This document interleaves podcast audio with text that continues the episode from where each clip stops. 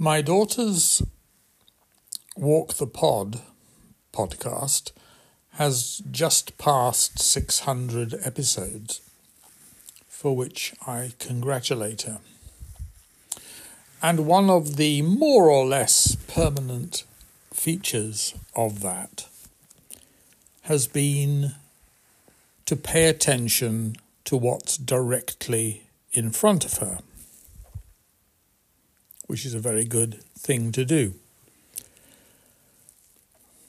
And this evening I was going to, because I felt in a sort of uh, um, dry period between thoughts, I was going to record an episode where I said, What's it like not to have anything going on in your head? And for some reason, for which I can take no credit at all, that triggered this thought. Paying attention to what's directly in front of you is very important. It's a great uh, feature of living the present because it means that we try as best we can to extract as much of the meaning. If you've listened to these episodes, you'll know exactly what I'm going to say. But I had this thought, which is paying attention to what's directly in front of you is very important. But what about paying attention to what's directly inside you? What about paying attention to yourself?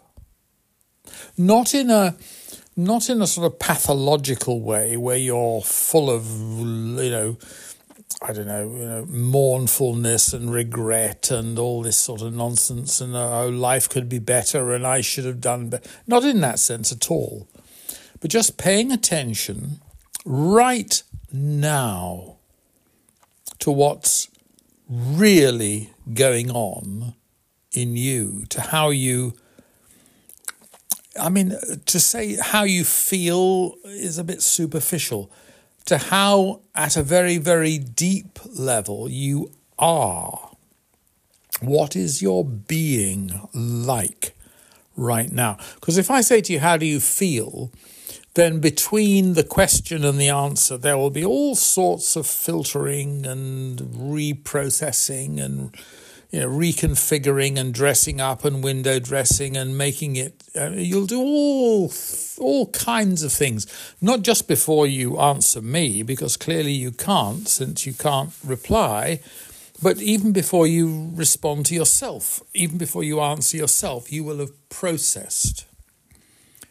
So, what I'd like to ask, taking a leaf out of my daughter's book, is no, never mind paying attention to what's directly in front of you. What about paying attention to what's directly? And it's the directly that matters. What about paying attention to what's directly inside you? Not to how you would present your feelings to yourself, not how you would represent, not how you would describe your feelings to yourself, but how you really feel when all those filters have been shredded. And you may say, oh, I wouldn't want to do that. That would be horrible. Well, I can I can entirely understand the reticence, but sometimes we well, you know, there's a very old. It, it had a vogue in what was it, the nineties or the noughties? You know, playing a script, reciting a script, just going through motion through the motions of doing what's expected of you. And what I'm trying to suggest is, just drop the script, drop it all, and just say, what is it about you right now? that you want to see, well, never mind whether you want to, what do you see when you look at yourself? Are you up, down, happy, unhappy? I mean, you know, I hate those words. Where are you? And trying to strip out the filters is very important because the filters will tell us what we want to feel, what we feel we should feel, what we've been taught to feel, what the way we make sense of the world has taught us to make sense of ourselves.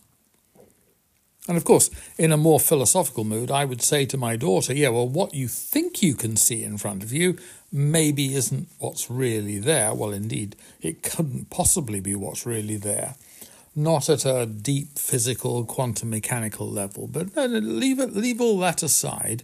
Just stick with a very, very simple, stripped away, bare question. What is it if you pay attention not to what's in front of you, but to what's inside you that you really feel, see, connect with, understand right now.